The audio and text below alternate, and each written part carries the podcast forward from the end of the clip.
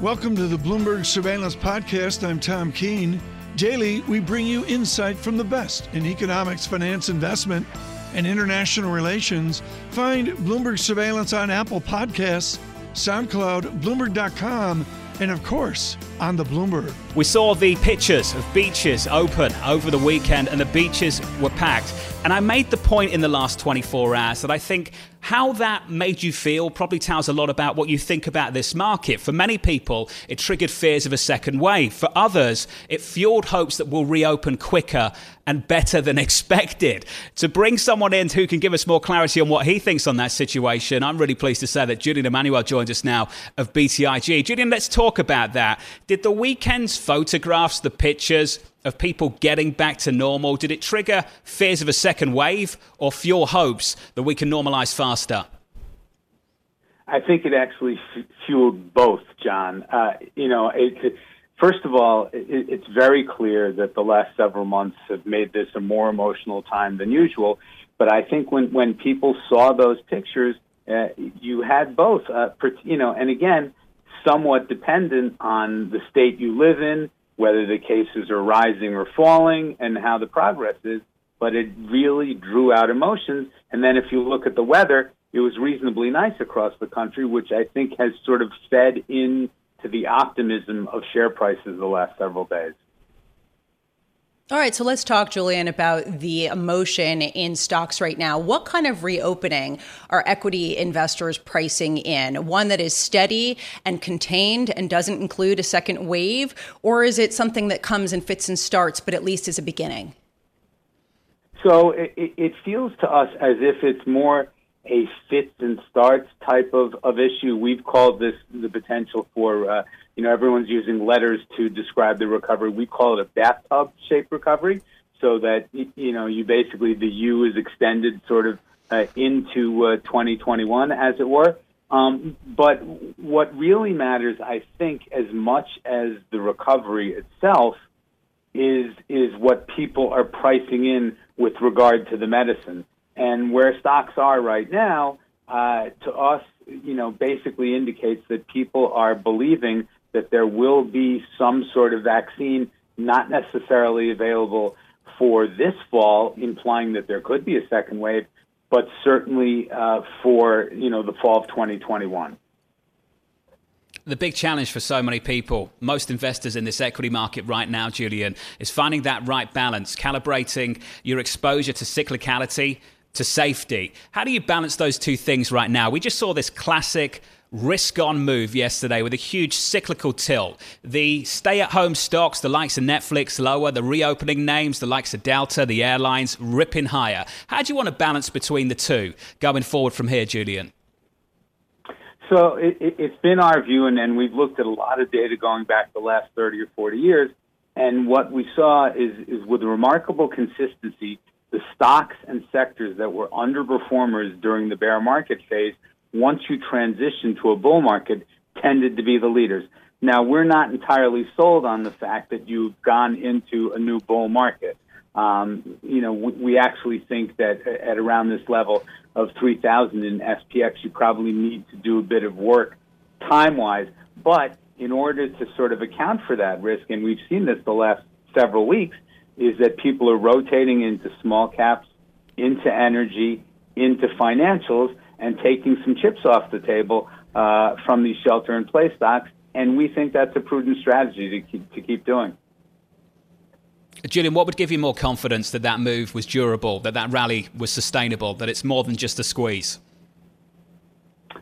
Uh, if if a number of companies went into phase three trials, uh, would be uh, a first thing. A second thing is if Washington would listen to Chairman Powell, who has been adamantly for the last month insisting that more fiscal stimulus is necessary, particularly when you look at, at Small Business USA. Uh, the time to put politics aside was a long time ago. And, uh, you know, from our point of view, they need to, you know, consider how that package is going to look before the fall. Um, those would probably be the biggest things for us.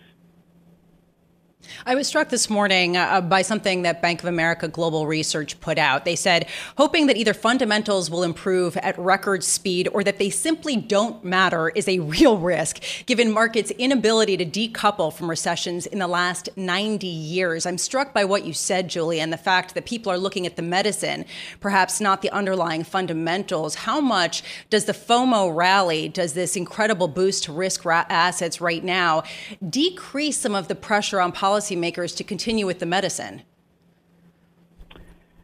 Uh, no, the, the, the medical aspect of it is is got to be sort of full speed ahead. And I think if, if you look at the last couple of days, several other companies announcing that they felt good about you know moving into phase no, excuse me, Julian. Been, when I say medicine, I'm talking about the fiscal medicine, the idea of policy oh, coming out medicine. of Washington uh, getting no. together. Yes. Yeah, well, so you know, this is an election year, Lisa, and you, you certainly have a lull right now, given the fact that the equity markets have moved where they have. But uh, another aspect of it is that certainly what we've seen in the last several weeks is a ratcheting up of pressure with regard to China, and that is something that sort of you know is one of the caps in, in the marketplace as well. We actually think that as the data continues to it's not going to improve dramatically. You know, certainly Jamie Dimon coming out and saying that uh, uh, a rebound, a stronger rebound, is looking more likely is is encouraging. But the fact is, is that the employment situation and small business America is still very much, uh, you know, at risk. And the closer you get to the fall, and the closer you get to the election, the more imperative it's going to be for, given that those are the constituents who are going to be casting ballots, um, you know, to, to really do a, a bit more to get us through to where we're at the point next year where you actually do get a more durable recovery. You mentioned China, and this is a key ingredient to markets right now. So far, I can find little evidence of worry that this escalation in tensions between the U.S. and China is leading to any dampening in the risk on trade. Do you think that right now investors are overly complacent that we're not going to see a ramping up of tensions that will have a drag on global growth, especially heading into the election? Well, I think it's it's it's probably more bluster heading into the election. Um, but if you actually look at the options market, which as you know we do, uh, what you've seen again is that the the hedging for the term just past the election has become cautionary again. Downside puts have become very expensive relative to upside calls, which tells you that the risk, particularly with regard to geopolitics, is more an issue for 2021, and we think that's applicable, you know, regardless of who wins the election in November. Hey, Julian, always great to catch up with you, sir. Send our best to the family, won't you? Brilliant to hear from you. Julian Thank Emanuel you. there of BTIG. To talk about the bond market, let's bring in a good friend of this program, Kathy Jones of Charles Schwab. Kathy, fantastic to have you with us. I've been thinking about what I know you've been thinking about. What would create the most amount of pain in this market for the most amount of people? Inflation. How underpriced is inflation coming out of this as we reopen, Kathy? Oh, it's really underpriced. And, you know, let me be clear we're not looking for a lot of inflation. We have to get through the deflation before we get to worrying about the inflation. But when you look at um, the way the market's priced right now, uh, there's really no there's no expectation built into the bond market of inflation. And so it, it's a huge concern that keeps coming up with our clients, even though we think it's a couple of years down the road if it's out there at all just seems to be some confidence, much more so about the front end of any yield curve at the moment, Kathy, and for good reason as well. It's really anchored. Central banks are just going to sit there for a long, long time. Seems to be a lot more uncertainty about the longer end, how the 10 year and out responds to any pickup in inflation. Kathy, what are your thoughts on that at the moment, particularly specifically here in the Treasury market? Yeah, um, I think that there is the expectation that a worst case scenario, the Fed goes to yield curve control and that keeps the short to intermediate term at least anchored, and that they would take whatever moves they would need to, to, to take in order to anchor the long end of the curve as well, as much as they did in that post World War II era. Um, but I do think that you know, for people who are worried about inflation, or at this this point, uh, the cheapest way to hedge it is probably TIPS. Um, there, there's almost no yield. In some cases, they have negative yields. But um, in terms of hedging tail risk, TIPS are a very efficient way to do that. And uh, we do see people kind of barbelling their portfolio. So they're buying kind of short term credit and long term TIPS as a way to play both ends of the spectrum. I'm struggling to understand, though, where the inflation would come from. People talking about how money printing in the past hasn't led to inflation. Certainly, we didn't see it after 2008. I do wonder, though, whether the trade issues and the deglobalization that we were talking about earlier in the program will lead to inflation. The idea that overseas production was cheaper. You bring it back on shore, it gets more expensive. How much is that driving the sort of barbell idea that you have? There's quite a bit of thought about that. Um, I'm a little bit skeptical that companies are really going to reshore that much because it's still going to be a big leap in terms of their costs and can they really pass those costs on to consumers and um, and not just hurt their margins. So I could see that you'll see some movement of concentration out of China, as we've already seen, but a lot of it is still going to places that the labor costs are cheaper, and you still have sort of this access to global supply chains, say Latin America, obviously the rest of Southeast Asia. So, you know, if it's going to happen, if deglobalization is going to happen, I think it's a long term process, just as globalization was. So um, we're just not seeing the kind of inputs to inflation that I think will produce it in the next year or two, or maybe probably even three.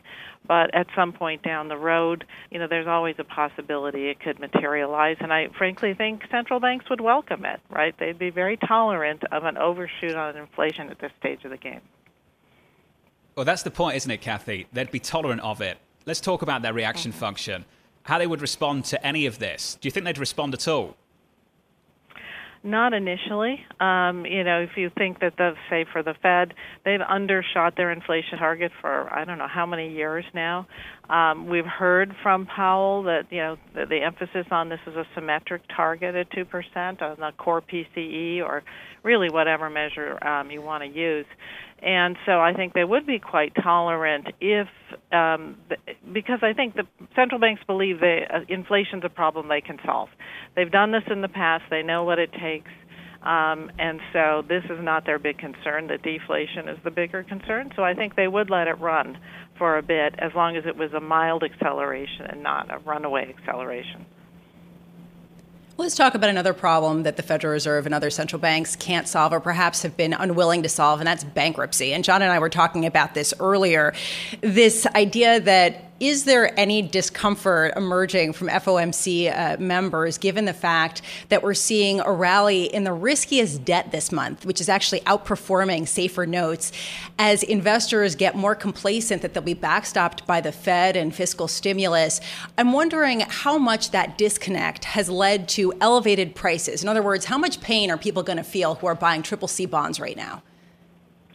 Yeah, I, it's been quite remarkable to me how people have sort of piled in um, because of the perception that the Fed is going to buy the whole high yield bond market. I mean, if you if you listen to what they said and look at the term sheet, they're not buying the entire market. Uh, I can see that spreads were so elevated that they needed to come down. That I, I think that that makes sense. Just the provision of liquidity helped that. But you know, they've been very specific about buying some fallen angels um, a small amount, a limited amount of ETFs. But you know, people are trained now. I think they're just conditioned now. If the Fed is buying it, they're buying it, and the perception is that the Fed is supporting the high yield market, broadly speaking. And a lot of people have run in. If you look at the assets under management and some of the bigger ETFs, they've jumped 20, 30 percent uh, in the last couple of weeks. So clearly, a lot of people are chasing the trade. Yeah, it's been shocking to me. I've been watching HYG, the BlackRock high yield bond ETF, that's seen nearly $2 billion of inflows over the past week, more than $5 billion so far year to date. I'm just wondering, are you selling this? Are you basically saying, we're out, we're done, we think you guys are overpricing the Fed put, and right now we just want to hide out in investment grade and treasuries? Well, we definitely prefer investment grade, um, and at the shorter end, you know, one to five years, which is what the Fed is buying. On the on the high yield, we're neutral, but we're being really cautious because a lot of these companies won't qualify for the Fed's program. Um, we do look for defaults to pick up, maybe in as high as 10 percent uh, in the speculative defaults, and we think recovery rates are going to be low. So, um, particularly with you know the triple C's and the very low rated bonds, um, we would definitely be out of that. Melissa, this is the pain trade, isn't it? And we saw it play out in Europe over the last 10 years. Once the central bank gets involved in an asset class, it's totally divorced from fundamentals. You can get spreads grinding tighter even as the economy hardly picks up. We saw that over the last 10 years. And I do wonder, Lisa, whether that is the playbook this time around or whether things are somewhat different you can't have Fed money preventing bankruptcies. There's only so long that asset prices can remain elevated at a time when these companies are getting no revenues. That's what I'm struggling with. And the idea that some of these companies are putting up islands and uh, cruise ships in order to raise more money and stay alive. At a certain point, the time runs out, which I guess, Kathy, that's my question. What's sort of the tipping point at which these companies become insolvent and no amount of Fed backstop can help them?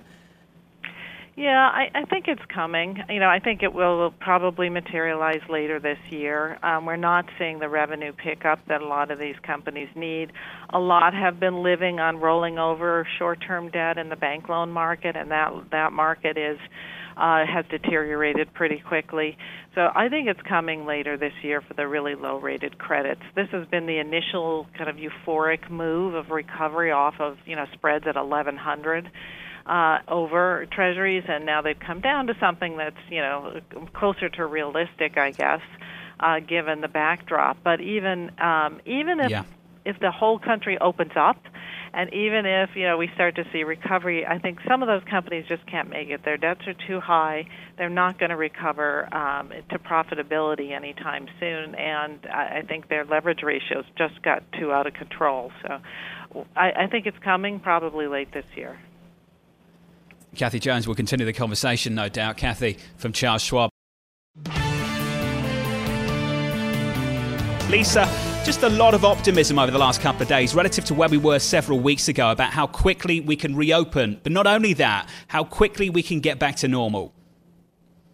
Yeah, if you look at the pictures over the weekend, the pandemic's over, John. That's apparent from the Lake of Ozarks, apparently, as everybody gathers in and uh, crowds pools. My question is Are we going to see a second wave of infection in two weeks that will reverse what we've seen, or is this going to give fuel to people who think that perhaps some of the shutdowns have been overdone, giving more of a lift to equity markets? A big question mark, and ultimately, uh, it will be one of the determining factors of what's to come this summer.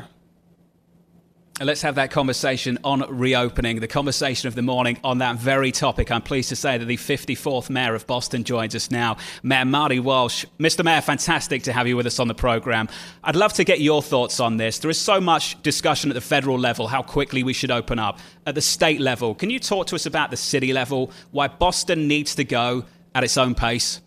I mean, uh, first of all, thank you for having me this morning. Uh, secondly, I think that uh, Boston's a very densely populated city. Uh, we're about 700,000 people in about 47 square miles.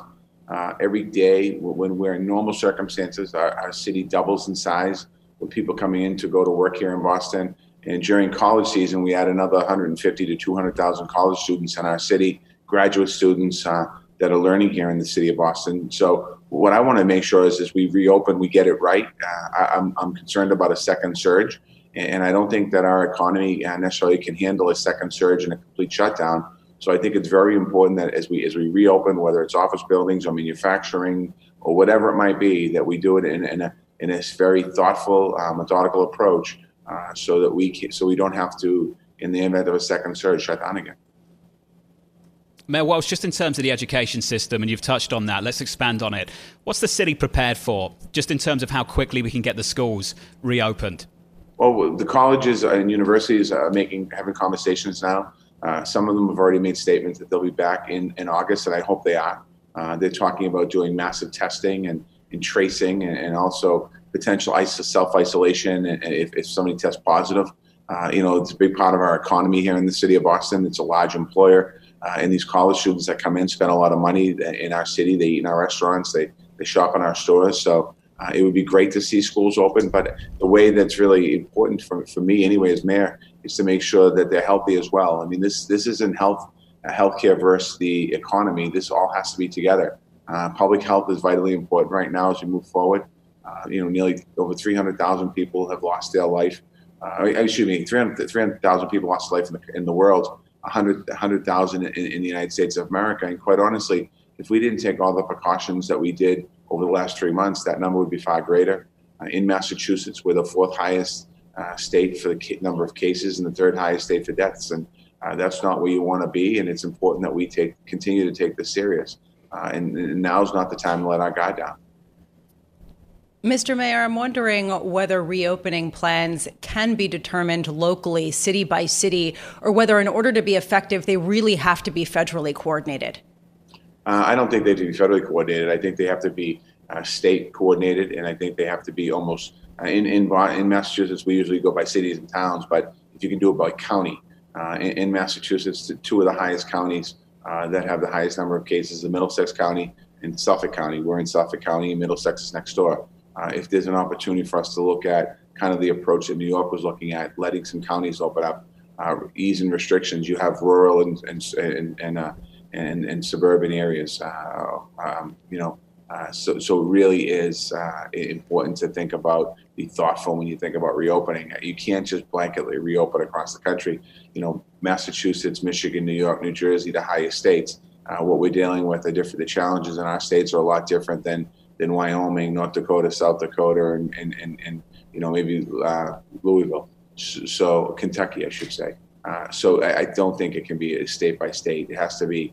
Um, it can't. It can't be by the country. I should say. It has to be state by state. And we're also sharing best practices. So what I watch is going on in Seattle. I watch what's going on in LA, in New York, in, in, in Houston, and Austin, places like that, in Chicago, and, and I make decisions. Sometimes my decisions are based on what they're doing or where they are in the surge. If we're ahead of them, they follow us and we follow them. It's about sharing best practices. Mr. Mayor, based on your experience with the virology here, I'm wondering whether you think that the data backs up the reopening enthusiasm that we saw across the country over the weekend. I think that the data backs up the reopening if we follow it. Uh, I think it's not being followed consistently across the country. I think that you know the data shows that uh, we don't have 14-day declines, and, and, and we, people are feeling the pressure to reopen. Uh, and I appreciate that. I'm, I'm elected official. I've been mayor of Boston for seven years, uh, and, and, and I can feel the pressure sometimes. But it's not about the pressure; it's about doing the right thing. Uh, there's no difference between reopening and shutting down. When you make a decision to shut down a city, uh, which not many people have had to do uh, in the last hundred years, quite honestly, uh, they're difficult decisions. As we think about reopening, all of the work that was done over the last three months, whether it's in Boston or, or, or in the Ozarks, how, how do you? You can't just let that go by just reopening because people want to be out in the sun. It's not it's not the safe way to do it because uh, the data will show us again if there's a second surge if that surge could be worse than the first yeah. one, and that's where the problems will come into play. Mayor Walsh, just in the 45 seconds we have left with you, I think it's important to touch on austerity. The good news is that the budget was in good shape in Boston coming into this particular crisis. Coming out of it, there's a real fear about state and city level austerity. Could you set expectations for us appropriately? appropriately? I mean, I think we've had seven years of incredible growth in the city of Boston. And, and this coming year, what we're going to do is preserve the important pieces of the budget. We're going to be making investments in education, investments in housing, uh, but we still have to have a balanced, responsible budget. Uh, so there will, there will, be cuts across the board in the city of Boston. Our final budget will be voted on sometime in the next three weeks here. Uh, and we're working right now with our Boston City Council to come up with the final product. So it won't be as it won't be as rosy a budget as as as last year was, but hopefully uh, we get out of this safely, and next year we'll we're going back to prosperity again. Marty, I hope this is a conversation we can continue. I look forward to doing that with you over the next several months on this particular topic because I think it's a really important conversation. Boston's mayor there, Marty Walsh, on reopening in Boston. Uh, as we shift gears to China, very much also in the focus right now. And I'm so pleased to say Leland Miller of the China Beige Book, CEO, joins us now. So hard to parse the noise from the reality when it comes to some of the saber rattling between the U.S. and China. Leland, what measures being currently proposed by U.S. Congress should traders, should analysts be taking more seriously? Well, there are a couple of different things happening right now, and I think that's one of the reasons why people are, are a little bit complacent about what's what's really an enormous downside risk to markets over over the coming weeks and months. Uh, POTUS has come out and said. Uh, we're going to make a big, you know, I'm going to make a big announcement on Friday. The presumption is he's going to come out with some sanctions and some other, some other threatening moves. Uh, Congress has come out with a bill that is actually quite aggressive in that it sanctions individuals, but it also sanctions Chinese banks that assist those individuals in cracking down on the Hong Kong protests. And, and so you've got these sanctions uh, looming over, over markets, but the bigger deal is actually the question of special status for Hong Kong. So Hong Kong has a special relationship with the United States in that uh, we don't treat it like mainland China. That it, it's sufficiently autonomous from China to treat it differently and the State Department has to make an annual certification that that remains the case. This has always been sort of pro forma for years and years and years. Now it's a big question. And if this passes, if these Article 23 uh, sedition laws are jammed through Hong Kong from Beijing, there's a very good chance uh, well, we will see decertification from the State Department, and that decertification uh, will likely lead at some point in the near future to special status removal, although the president will have the ability to, to make that bigger or, or, or lesser, uh, depending on how he wants to, to run this. So, a lot of, of things and a lot of risk uh, coming from, from these actions. Leland, who would that hurt more, revoking the special trading status, the U.S. or China? Well, you know, it's not really going to hurt China directly. It's going to hurt Hong Kong, and the, that's the main problem with this: is that most people in Hong Kong are very, very opposed to the fact that Beijing is, is, is stamping out their liberty and and and doing away with one country, two systems. That's why this isn't an automatic move uh, in, in, in, regards to uh, Article 23. Uh, but the, I think the United States will have to move forward, is particularly if you start seeing aggressive actions. Uh, when the NPC, when the National People's Congress language is announced, you'll have a question of whether it's going to be, uh, you know, uh, softly introduced or whether you immediately see the security services pulling people out of their houses uh, in preparation for you know Tiananmen Square anniversary is next week. It's a huge uh, political anniversary. So depending on how the Chinese handle this, you could see a very fierce reaction in a matter of days, or you could see this as a slow boil through the next couple of months. Leland, why is Beijing doing this now? Well, I, I think that it's tempting to look at this through the prism of U.S. China relations, and, and, and certainly there's an element to this. But the reality is that in September, Hong Kong has legislative council elections. And just like the lower elections that were held uh, a number of months ago, pro Beijing forces look like they're going to do very, very poorly. So if you're ever going to sort of tighten the screws and put in uh, some some stronger laws that give Beijing control and make sure that Beijing's not embarrassed in September. You really have to act now this summer in order to change the landscape so that Beijing is not embarrassed in September. So a combination of what's happening externally and what's happening in Hong Kong domestically has created this window where Beijing has to act and probably act aggressively if it wants to change what's going to happen in the fall. And, and it looks like that's what it's doing right now.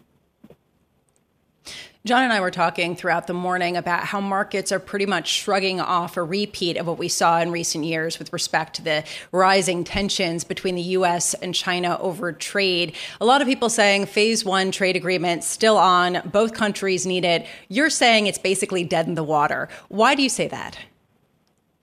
Well, look, when, when people hear sanctions, they're they're right to sort of you know roll their eyes a little bit, say how meaningful are these sanctions going to be? Is it Congress or is President Trump really going to sanction some some very high level Bureau members uh, with you know for, freeze their assets, do some some some big time moves on the sanction side? Probably not, at least right now. So they're right to not take sanctions too seriously quite yet. But the special status is a really big deal, and if the United States uh, pulls that back, then it changes the U.S. Uh, China relationship uh, quite significantly. And look, the, this it reflects the overall deterioration of the U.S.-China uh, relationship going into the fall. I mean, it's getting very, very toxic. And you know, my my belief is it's going to be very hard for the president to stand by the Phase One deal when he's not seeing the deal fulfilled He's going into a very rough election season.